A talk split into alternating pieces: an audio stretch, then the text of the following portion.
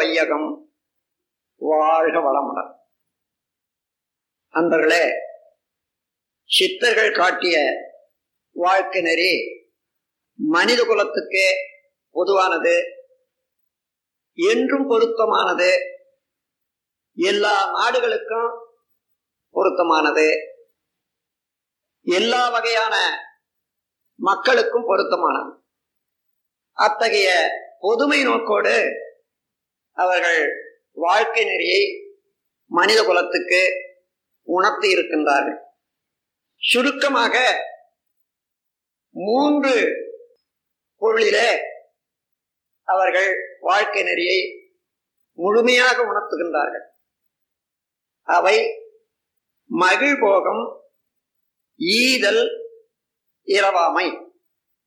மகிழ்போகம் ஈதல் இரவாமை என்ற மூன்று தத்துவங்களிலேயே அவர்கள் உலக மக்கள் அனைவரையும் கவரத்தக்க இணைக்கத்தக்க வாழ்க்கை நெறியை வழங்கியுள்ளார்கள். மகிழ்போகம் என்று சொன்னால் அதை நல்ல முறையிலே விளங்கிக் கொள்ள வேண்டும். போகம் என்பது புலன்கள் மூலமாக இன்பத்தை அனுபவித்தல் என்பதாகும். மகிழ் போகம் என்பதே இன்பத்தை தான் குறிக்கும். இன்பத்தோடு நிறைவையும் குறிக்கும். அதோடு மட்டுமல்ல பின்விளைவாக எந்த தீமையும் வராத அளவுக்கு என்ற ஒரு பெருமையும் குறிக்கும். அந்த அளவிலே ஒரு இன்பத்தை அனுபவிக்க வேண்டுமானால் அவர்கள் காட்டு நெறி அளவு முறை அறிந்து புலங்களை உபயோகிக்க வேண்டும் என்பது முதல் முதல் அவர்கள் உணர்த்தும் அறிவு ஆகும். ஒரு இன்பம் புலன்கள் மூலமாக ஒரு இன்பத்தை அனுபவிக்கிறோம் என்றால் அந்த காலத்தில அனுபவிக்கக்கூடியவர்களுடைய உடலிலே இருக்கக்கூடிய உயிர்காந்தம் ஜீவகாந்த சக்தியானது அழுத்தமாக ஒளியாக ஒலியாக சுவையாக மனமாக மாறி தொடர்பு கொள்ளும் பொருளுக்கு ஏற்ப இன்பமாகவோ துன்பமாகவோ உணர்ச்சியாக எழுகின்றன. அப்பொழுது உடலிலே இருக்கக்கூடிய ஜீவகாந்த சக்தி அது மாற்றம் பெறும்போது புலன்கள் கருவிகள் மூலமாக மாற்றம் பெறும்போது அது புலன் தாங்கு அளவுக்கு இருக்க வேண்டும் என்பது முதல் கருத்து. உதாரணமாக நம் உடலிலே ஜீவகாந்த சக்தியானது அழுத்தம் ஒளி ஒலி சுவை மனம் என்ற ஐந்தாக மாற்றம் பெற்று செலவாகி கொண்டே இருக்கிறது. உடல் இயக்கம் மன இயக்கம் இரண்டுமே அதன் மூலம்தான் நடைபெறுகின்றது அப்பொழுது அந்த ஜீவகாந்த சக்தி மாற்றம் பெறும்போது அழுத்தமாக ஒளியாக ஒலியாக சுவையாக மனமாக அந்தந்த கருவிகள் அதை மாற்றி தருகின்றது. அப்படி மாற்றும் போது அந்த கருவிகளிலே உள்ள மாலிகூல ஸ்ட்ரக்சர் அணு அடுக்குகள் முறையாக மாற்றம் பெறும்போது அளவோடு மாற்றம் பெறும்போது நல்ல முறையிலே இயங்கும் இனிமையாக இருக்கும். அளவுக்கு மீறி மாற்றம் பெறும்போது அந்த கருவிகள் தாங்காது. அங்கே உள்ள அணு அடுக்குகள் சீர்கோலையும் துன்பம் உண்டாகும் உதாரணமாக மனிதனுடைய உடலிலே இந்த ஐவகையான மாற்றங்கள் ஜீவகாந்த சக்தியினால பெற்று உணர்வுகளாக இருக்கின்றது. எப்பொழுதுமே அந்த தொகுப்பான இயக்கத்துல அழுத்தம் ஒளி ஒலி சுவை மனம் என்ற ஐந்தும் ஓரளவில் கழிவுகளாக வெளியேறிக்கொண்டே இருக்கும். தோல் என்ற தொடு உணர்வு மூலம் அழுத்தமும் கண்ணின் மூலம் ஒளியும் நாவின் மூலம் சுவையும் மூக்கின் மூலம் மனமும் காதின் மூலம் ஒலியும் எப்பொழுதுமே வெளியாகி கொண்டே இருக்கும்.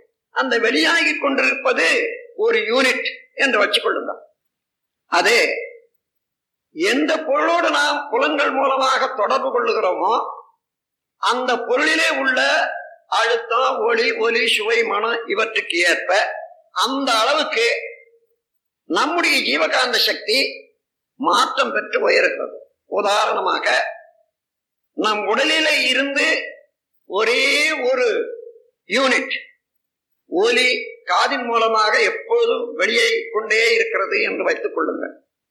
பத்து யூனிட் ஒலி வெளியில எங்கோ எழுந்து இயங்கிக் கொண்டிருக்கிறது. நம் காதிலிருந்து வெளியாகக்கூடிய ஒலி பரவிக்கொண்டே இருக்கிற போது அந்த ஒலியோடு இது சந்திக்கிறது.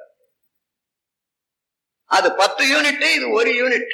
அங்கே போன உடனே அதற்கு மேல் தாண்ட முடியாமல் அது திருப்பப்படுகிறது ரெஃப்ளக்ஷன் திரும்பிய பிறகு நமது உடல்ல உள்ள ஜீவகாந்த சக்திக்கும் அந்த ஒலிக்கும் ஒரு தொடர்பு ஏற்பட்டு அங்கே உள்ள பத்து யூனிட் ஒலி அளவுக்கு நம்முடைய ஜீவகாந்த சக்தி செலவாகும் அளவு உயர்கிறது காது என்ற கருவியின் மூலம். அதே பத்து யூனிட் அளவுக்கு கன்வர்ஷன் மாற்றம் பெறுகிறது. அப்பொழுதுதான் நாம் உணர்கிறோம் அந்த ஒலியை. உண்மையிலேயே நாம் ஒலியை உணர்வது அல்ல வெளியிலே இருக்கக்கூடிய ஒலியை நாம் உணரவில்லை. அந்த ஒலி நமது உடலிலே உள்ள ஜீவகாந்த சக்தியை மாற்றம் பெறுவதற்கு அந்த அளவுக்கு மாற்றம் பெறுவதற்கு தூண்டி விடுகிறது. இருந்த நிலை ஒன்று இப்பொழுது மாற்றம் பெற்ற நிலை பத்து. ஒன்றுக்கும் பத்துக்கும் இடையே ஒன்பது யூனிட் அதிகமாயிட்டு அல்லவா? அதுதான் நமக்கு ஒலி உணர்வாக இருக்கிறது. நாம் வெளியிலே இருக்கக்கூடிய ஒலியை கேட்கிறோம் என்று நினைக்கிறோம். இல்லை. அந்த ஒலி நம்முடைய உள்ளொலியை ஊக்குவிக்கிறது. இருந்த நிலைக்கு எழுச்சி பெற்ற நிலைக்கு உள்ள வித்தியாசத்தை உணர்கிறோம். அப்ப எதை உணர்கிறோம்? நம் உடலிலே உள்ள ஜீவகாந்த சக்தி இருந்த நிலைக்கும் மாற்றம் பெற்று உயர்ந்த நிலைக்கும் உள்ள வித்தியாசத்தை உணர்கிறோம். இவ்வாறு எந்த எந்த பொருளோடு நாம் தொடர்பு கொண்டாலும் சாதாரணமாக நார்மல் என்று சொல்லக்கூடிய ஒரு யூனிட்டிலே இருந்து பார்க்கும் பொருளிலே இருக்கக்கூடிய யூனிட்டுக்கு அது உயரும் போது அந்த உயர்வுக்கு தக்க மாற்றம் நமது ஜீவகாந்த சக்தி உடலிலே இருந்து மாற்றம் பெறுகிறது அல்லவா அவ்வ கருவிகள் மூலம். அதைத்தான் நாம் உணர்கிறோம். அதைத்தான் பெரியோர்கள் ஒரு நாய் எலும்பை கடித்துக் கொண்டிருக்கிறது. எலும்பிலே சதை இல்லாத போனாலும் அது சிறிது நேரம் கடித்த பிறகு அந்த எலும்பு வாயிலே புக்கிறது. ரத்தம் வருகிறது. ஆனால் வந்தவுடனே அந்த ரத்தத்தினுடைய சுவையே எலும்பிலே இருந்து சுவை வருகிறது என்று நம்பி மேலும் மேலும் கடித்து வாயை புண்ணாக்கி கொள்ளுகிறது. அதுபோல மனிதன் வெளியிலே இருக்கக்கூடிய பொருட்கள் பொருட்களிலே இருந்துதான் இன்பம் வருகிறது என்று எண்ணி எண்ணி மேலும் மேலும் மேலும் மேலும் தன்னுடைய உயிர் அலையை உயிர் காந்தத்தை செலவிட்டு நொந்து போகிறான் நோய்வாய்ப்படுகிறான் என்று விளக்குகிறார். அப்படி எந்த பொருளோடு நாம் தொடர்பு கொண்டாலும் கருவி தாங்கும் அளவுக்கு நாம் இன்பத்தை அனுபவிக்க வேண்டாம். அதோட நிறுத்தி கொண்டால் இன்ப இன்பமாகவே இருக்கும். கருவி தாங்காத அளவுக்கு அல்லது கருவி தாங்க அளவுக்கு மேலாக ஒரு இன்பத்தை நாம் தொடர்ந்து அனுபவிக்கும் போது நம்முடைய ஜீவகாந்த சக்தி அளவுக்கு மீறி செலவாகி வறட்சி ஏற்படும். அந்த வறட்சியின் காரணமாக உடல்ல உள்ள உறுப்புகளோ அல்லது மூளையினுடைய உறுப்புகளோ கருவிகளோ இவைகளெல்லாம் பழுதடையும் நோய்வாய்ப்படும் துன்பங்கள் ஏற்படும். ஆகவே இன்பம் இன்பமாகவே இருக்க வேண்டுமானால் அளவோடு இருக்க வேண்டும். அளவுக்கு மீறி எந்த இன்பம் மீறினாலும் துன்பமாக மாறும். ஆகவே மகிழ்வோகம் என்ற வார்த்தையில இன்பம் இன்பமாகவே இருக்க வேண்டும் என்றால் விழிப்பு நிலை வேண்டும் அளவு முறை அறிந்து எந்த பொருளோடும் நாம் தொடர்பு கொண்டு இன்பத்தை அனுபவிக்க வேண்டும் என்றதுதான் அங்கே குறிப்பு. ஏதோ உணவு சாப்பிட்டு கொண்டிருக்கிறோம் சுவையாக இருக்கிறது. மேலும் மேலும் சாப்பிட்டு கொண்டிருக்கும் போது துன்பமே உண்டாகிறது. அந்த சுவையை ரசிக்க முடியவில்லை. உணவிலே இருந்து சுவை இருக்குமே ஆனால் மேலும் மேலும் இன்பமாகத்தானே இருக்கணும் அதிகமாக சுவைக்க சுவைக்க. அப்படி இல்லை. நாவு எரிகிறது வேண்டாம் என்று தள்ளி விடுகிறோம் அப்பொழுது நம்முடைய உடலுக்கு பொருந்தா நிலை அல்லது தேவையற்ற நிலை என்று ஏற்படுகிறது. அப்போ உடலை பொறுத்ததே தவிர அது அந்த பொருளை பொறுத்தது அல்ல. இந்த அளவுக்கு ஒவ்வொரு உறுப்பு இயக்கத்திலும் புலன்களை வாழ்விலே தொடர்புள்ளும் நிலையிலையும் நாம் அளவு முறை கண்டு அனுபவிக்க வேண்டும் என்ற கருத்தை அளவு முறை காண வேணுமானால் உடலை உணர வேண்டும் உயிரை உணர வேண்டும். உயிரிலே இருந்து எப்பொழுதும் தோண்டிக்கொண்டே இருக்கக்கூடிய ஜீவகாந்த சக்தியை உணர வேண்டாம். அந்த உயிருக்குள்ளாக நிலைத்து உடல் முழுவதும் ஜீவகாந்த சக்தியின் மூலமாக பரவி புலன்கள் மூலமாக வெளியிலும் பரவி இயங்கிக் கொண்டிருக்கக்கூடிய மனதை பற்றி உணர்ந்து கொள்ள வேண்டும். இப்படி நாலு பொருட்களை பற்றி உணர்ந்து கொண்ட பிறகுத்தான் மகிழ் போகும் என்பதன் தெளிவான விளக்கம் நாம் பெற முடிகிறது.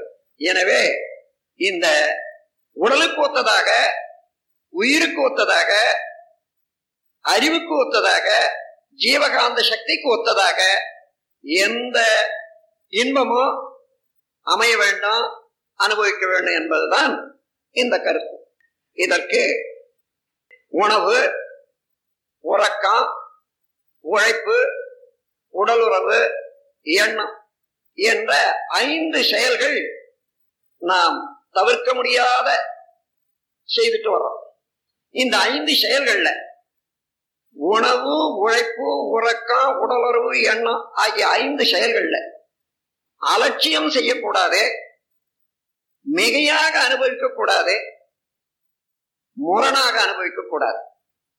இந்த மூன்று வகையிலும் தவறு செய்யாமல் இருப்போமே ஆனால் நாம் எந்த அனுபவமும் இன்பமாகவே இருக்கும் உடல் நலமாக இருக்கும் உயிர் வளமாக இருக்கும் மனம் அமைதியாக இருக்கும். உதாரணமாக பசி எடுக்கிறது அது குறிப்பிட்ட காலத்துல அந்த பசியை நீக்கிக் கொள்ள வேண்டும். அதை அலட்சியம் செய்து விட்டு விட்டோமானால் உடலிலே உதிர்ந்து போகக்கூடிய செல்களுக்கு பதிலாக அந்த காலியாக இருக்கக்கூடிய இடத்துல இருந்து வரக்கூடிய இழுவை சக்தி தான் உடலிலே வந்து தாக்கும் போது பசி உணர்வாக ஆகிறது. அங்கே உணவு இல்லையானால் என்ன ஆகும்? இரண்டு வகையில துன்பம் தோன்றும். ஒன்று உணவை சீரணிக்கிறதற்காக அங்கே ஹைட்ரோகுளோரிக் ஆசிட் என்று உடல்ல இறப்பையில உற்பத்தி ஆகிக்கொண்டே இருக்கும். அது உணவு இல்லையானால் அந்த உறுப்பையே அழிக்கக்கூடிய எரிக்கக்கூடிய ஒரு ஆற்றல் உடையது ஹைட்ரோகுளோரிக் ஆசிட் காலத்தோட உணவு வயிற்றில செலுத்தவில்லையானால் உடல்ல உதிர்ந்து விட்ட அணுக்களுக்கு பதிலாக அது மாற்று அணுக்கள் இல்லாம காரணத்தினால உடல்ல பலகீனம் வேலை செய்ய இயலாமை சக்தியின்மை என்பதெல்லாம் ஏற்படும். அது தொடர்ந்து அதிகமாக போனால் அதுவும் ஒரு நோய். அதே போல மிகையாக உணவு உண்டா என்ன ஆகும்? அந்த உணவு தேக்கம் வரும் குடிச்சு போகும் நல்ல ரசம் பிரிக்க முடியாது அதனால நல்ல ரத்தம் ஓட முடியாது அதனாலேயும் கேடு உண்டாகும். முரணான உணவு என்று வைத்துக் கொள்ளுங்கள். நாம் ஏதோ ஒரு அளவுல அரிசி சாதம் சாப்பிட்டோம்.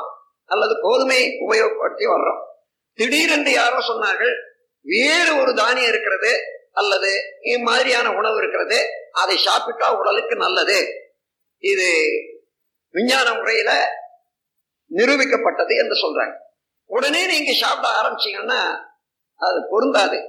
இந்த உடல்ல உள்ள செல்கள் எல்லாம் ஒரு வகையான உணவை ஏற்று பழகி ரெடியாக அதையே அதிலிருந்தே சக்தி எடுக்கத்தான் பழகி இருக்கிறது திடீரென மாற்றம் கொடுத்தமானால் அது ஏற்றுக்கொள்ளாது.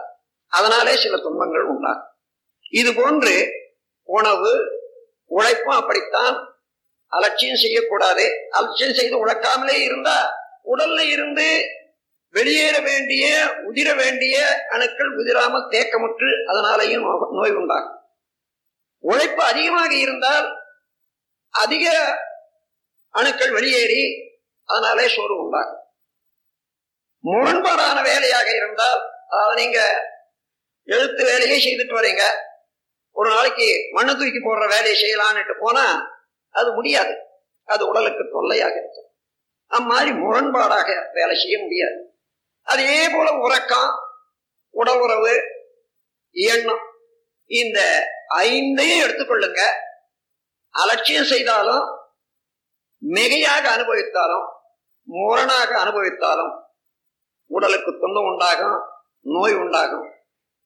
ஆகவே இவற்றையெல்லாம் மிதமாக இருக்க வேண்டுமானால் முன்ன உள்ள அனுபவம் அவ்வப்போது ஏற்படக்கூடிய சூழ்நிலை எதிரில் விளையக்கூடிய விளைவு இந்த மூன்றையும் இணைத்துக் கொண்டு அவ்வப்போது சரியான முறையில திட்டமிட்டு அளவு கண்டு முறையோடு அனுபவிக்க வேண்டும். இவ்வளவையும் விளக்குவதுதான் மகிழ்போகம் என்ற வார்த்தை. அதற்கு அடுத்தது ஈதல் என்பது இரண்டாவது தத்துவம். மனிதனுக்கு இருக்கக்கூடிய ஆற்றல் அறிவாற்றலும் சரி உடல் அமைப்பும் சரி மற்ற உயிர்களை விட மேலான ஆற்றலாக அமைந்திருக்கிறது. ஆறாவது அறிவு என்பது இந்த பிரபஞ்சத்தில் உள்ள எல்லா பொருட்களிலேயும் அறிவு எவ்வாறு இயங்கிக் கொண்டிருக்கிறதோ அவற்றையெல்லாம் அறிந்து அவற்றோடு நல்ல முறையில தொடர்பு கொள்ளக்கூடிய அளவுக்கு ஒரு நுட்பமான தெளிவான அறிவு மனிதனுக்கு உண்டு. அதே போன்ற உடல்ல உள்ள கருவிகளும் எந்த வகையான உறுப்புகளையும் உபகருவிகளையும் எந்திரங்களையும் இயக்க வல்லது. ஆகவே அந்த முறையில உடலாற்றலும் அறிவாற்றலும் பெற்ற மனிதன் சரியான முறையில நேர்மையான முறையில அதை நல்ல பயிற்சிக்கு கொண்டு வந்து விட்டானேயானால் நல்ல முறையிலே தன் திறமையை வளர்த்து கொண்டானேயானால் ஒவ்வொரு மனிதனும் தான் வாழ்வதற்கு ஏற்ற எல்லா பொருட்களும் பெறுவதோடு நூறு பேர் அல்ல ஆயிரம் பேருக்கு கூட நன்மை செய்ய முடியும் ஒவ்வொரு மனிதனும். அவ்வளவு ஆற்றல் ஒரு மனிதனிடம் தேர்ந்தெடுக்கிறது. எனவே மனிதன் நல்ல நோக்கமும் நல்ல திறமையும் வளர்த்து கொள்ள வேண்டும். எப்பொழுதும் பிறருக்கு ஏனென்றால் மிச்சமாகவே இருக்க அவனாண்ட ஆற்றல் எப்பொழுதும் பிறருக்கு உதவி செய்து கொண்டே இருக்க வேண்டும். உதவியின் மூலம்தான் மனிதனுடைய அறிவு அன்பு ததும்பியதாக இருக்கும். அதன் மூலமாக இறை உணர்வு ஏற்படும். ஜீவ கருணை அவசியம். மனிதனுக்கு என்பதெல்லாம் இங்கே உணரப்பெறும். ஆகவே எப்பொழுதுமே மனிதன் பிறர் உதவி வேண்டியவனாகத்தான் இருக்கிறான். எந்த நிலையில இருந்தாலும் ஏதோ ஒரு வழியில. ஆகையினால நம்மால் ஆன உதவியை எப்பொழுதும் பிறருக்கு நான் செய்து கொண்டே இருப்பேன் என்ற அளவுல தனக்குள்ள ஆற்றல் தனக்குள்ள வயது தனக்குள்ள வலிவு தனக்குள்ள செல்வாக்கு கல்வி தொழில்திறம் இவைகளை வைத்துக்கொண்டு நான் எனது கடமைகளாகிய என்னை பாதுகாத்தல் குடும்பத்தை காத்தல் சுற்றத்தார் நாடு உலகம் என்ற முறையில எந்த அளவு பிறருக்கு நான் உதவி செய்ய முடியும் என்று கூர்ந்து நோக்கி திட்டமிட்டு எப்பொழுதும் பிறருக்கு உதவுவதற்கு தயாராகவே இருக்க வேண்டும். பிறருக்கு உதவி செய்வதற்கு தயாராக இருக்க வேண்டும் என்றால் தன்னிறைவு பெற வேண்டும் பெற வேண்டும் மனிதன். தன் திறமையை போதிய அளவில் வளர்த்துக் கொள்ள வேண்டும். எப்பொழுதும் பிறருக்கு உதவி செய்யக்கூடிய கருணை உடையவனாக இருக்க வேண்டும். அப்படி இருப்பது அவசியம். முடியாததல்ல இயல்பானது என்பதைத்தான் அவர்கள் ஈதல் என்ற வார்த்தையின் மூலமாக விளக்குகின்றார். பிற பிற உயிர் பிற மக்கள் துன்பப்படும் போது இயன்ற மட்டும் அந்த துன்பத்தை தீர்க்க தயாராக இருக்க வேண்டும் தீர்க்க வேண்டும். என்றது ஈகை என்ற ஈதல் என்ற வார்த்தையினால உணர்த்தப்படுது. அதோடு மட்டுமல்ல தன்னை தன் ஆற்றலை வளர்த்துக்கொண்டு எப்பொழுதுமே பிறர்க்கு உதவி செய்ய தயாராயிருக்கும் போது அதுதான் மிகுந்த செல்வம் உடையவனை போன்ற ஒரு மனநிலை ஏற்படும். அவனிடம் எல்லாம் இருக்கிறது. பற்றா பற்றாக்குறையோ பற்றிய நிலையோ அவனிடம் இல்லை. அதனால பிறரிடம் இருந்து கெஞ்சி கேட்பதே இல்லை. பிறரிடம் இருந்து ஏதோ உதவி எதிர்பார்க்கும் மனமும் இல்லை. பிறரிடம் இருந்து எதிர்பார்ப்பது பிச்சை எடுப்பது. எப்பொழுதும் தான் பிறருக்கு கொடுத்து கொண்டே இருப்பது தகமை உணர்வு. ஆகவே மனிதனாக பிறந்தவனுக்கு தகமை உணர்வு தான் வேண்டும். இவற்றையெல்லாம் விளக்குவது ஈதல் என்ற ஒரு தத்துவமாகும். இரவாமை. இது இன்னும் மிகவும் சிறந்த உயர்ந்த பண்பை அறிவின் தன்மையை ஆக்கத்தை உணர்த்துவது இரவாமை என்பது. உடல் உயிர் அறிவு ஜீவகாந்தம் இந்த நான்கையும் நல்ல முறையில உணர்ந்து கொண்டால் ஒரு மனிதன் இந்த தன்மையினாலே உயிர் உடலிலே தேங்கி நிற்கிறது தங்கி நிற்கிறது எவ்வாறு உயிர் இருக்கிறது அந்த உயிர் இயக்கம் நடைபெறுகிறது. அதுல அறிவு இயக்கம் எப்ப எவ்வாறு நடக்கிறது என்று தெரிந்து கொண்டால் அந்த உயிரையே அறிவால் நடத்தத்தக்க வல்லமை தெளிவு ஆற்றல் மனிதனுக்கு உண்டாகும். ஆகவே இந்த உடலை விட்டு உயிர் அவனுக்கு தெரியாது போய்விட்டது என்ற ஒரு எண்ணமே இருக்கக்கூடாது அந்த நிகழ்ச்சியே நடக்கக்கூடாது. அவனுக்கு அவன் அறிவுக்கு உட்பட்டதாக இருக்க வேண்டும். உயிர் பிரிவது என்று சொன்னால் அவன் விரும்பினால் அல்லாது அந்த உடல் கீழே விழக்கூடாது. ஏனென்றால் மனிதன் ஒரு பெரிய நோக்கத்தோடு பேராற்றல் பெற்றவனாக பிறந்திருக்கிறான்.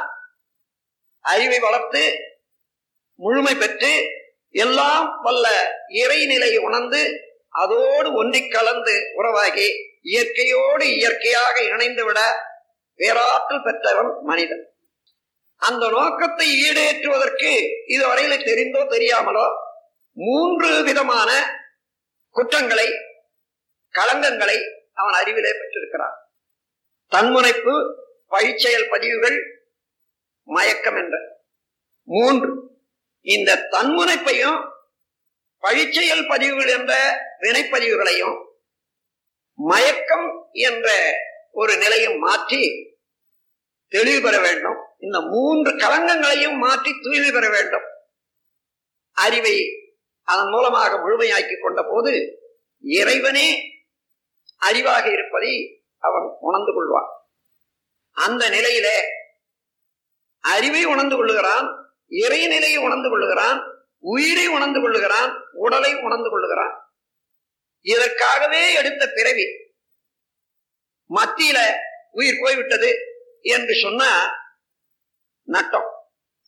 பிறவி எடுத்த பயன் அடைய முடியவில்லை. ஆகவே மனிதனுக்கு இருக்கக்கூடிய ஆற்றல்ல ஒரு பேராற்றல் உயிரை உணர்ந்து உயிர்கலையை உணர்ந்து அதை தன் விருப்பம் போன்று நிலைநிறுத்தி கொண்டு எப்பொழுது இந்த உடல் தேவையில்லையோ அப்பொழுது உடலை போட்டுவிட வேண்டும்.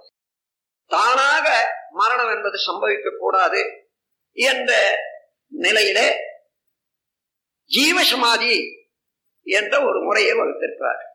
உயிரோடு உயிரை உடலிலேயே சோற விட்டுக் கொண்டு அறிவை மாத்திரம் அகன்று அகன்று அகன்று பேராதார பெருநிலையோடு இணைந்து விட்டு அது சுருங்காமல் பார்த்து கொள்ளக்கூடிய அந்த விரிவினரையே இருந்து ஒன்றி கலந்து விடுவது அறிவை உடல் இயக்கம் தானாகவே நின்றுவிடும். உடலிலே உயிர் சுவரி நிற்கும். அதை ஜீவ சமாதி என்று சொல்வார்கள். ஜீவன் உடலிலேயே சோரி விட்ட போது அது உடல் கெடாது அழியாது. இந்த நிலையையும் அடையத்தக்கவன் மனிதன் அடைய வழி உண்டு என்றும் அந்த வழிகளை விளக்கியும் உள்ளார்கள் சித்தர்கள் யோக நெறியின் வாயிலாக. இங்கே வள்ளுவர் கூறும் ஒரு வார்த்தையை பார்க்கலாம். கூற்றம் குதித்தலும் கைகூடும் நோற்றலில் ஆற்றல் தலைப்பட்டவர்க்கு என்று கூறுகின்றார். எவனையும் வெல்லலாம் யோகத்திலே முழுமை பெற்றவர்கள் என்பது. இன்னும் ராமலிங்க பெருமானார் மற்ற சித்தர்கள் எல்லாம் கூட மரணமிலா பெருவாள் பெறலாம் என்று எடுத்து காட்டியிருக்கின்றார் ஆகவே அந்த முறையில சித்தர்கள் எடுத்துக்காட்டிய வாழ்க்கை நெறியில மரணமிலா பெருவாழ் மரணம் என்பது தன தானறியாமல் வரக்கூடாது என்ற ஒரு தத்துவம். ஆகவே இந்த மூன்றையும் அடிப்படையாக கொண்டு உலகிலே மனித மக்கள் எவ்வாறு வாழ வேண்டும்?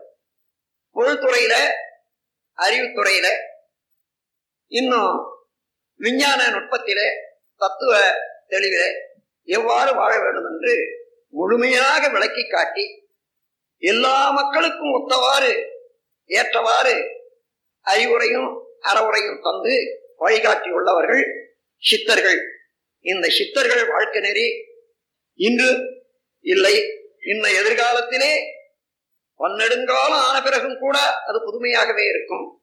கடந்த காலமெல்லாம் அது புதுமையாகவே தான் இருந்து இருக்கின்றது.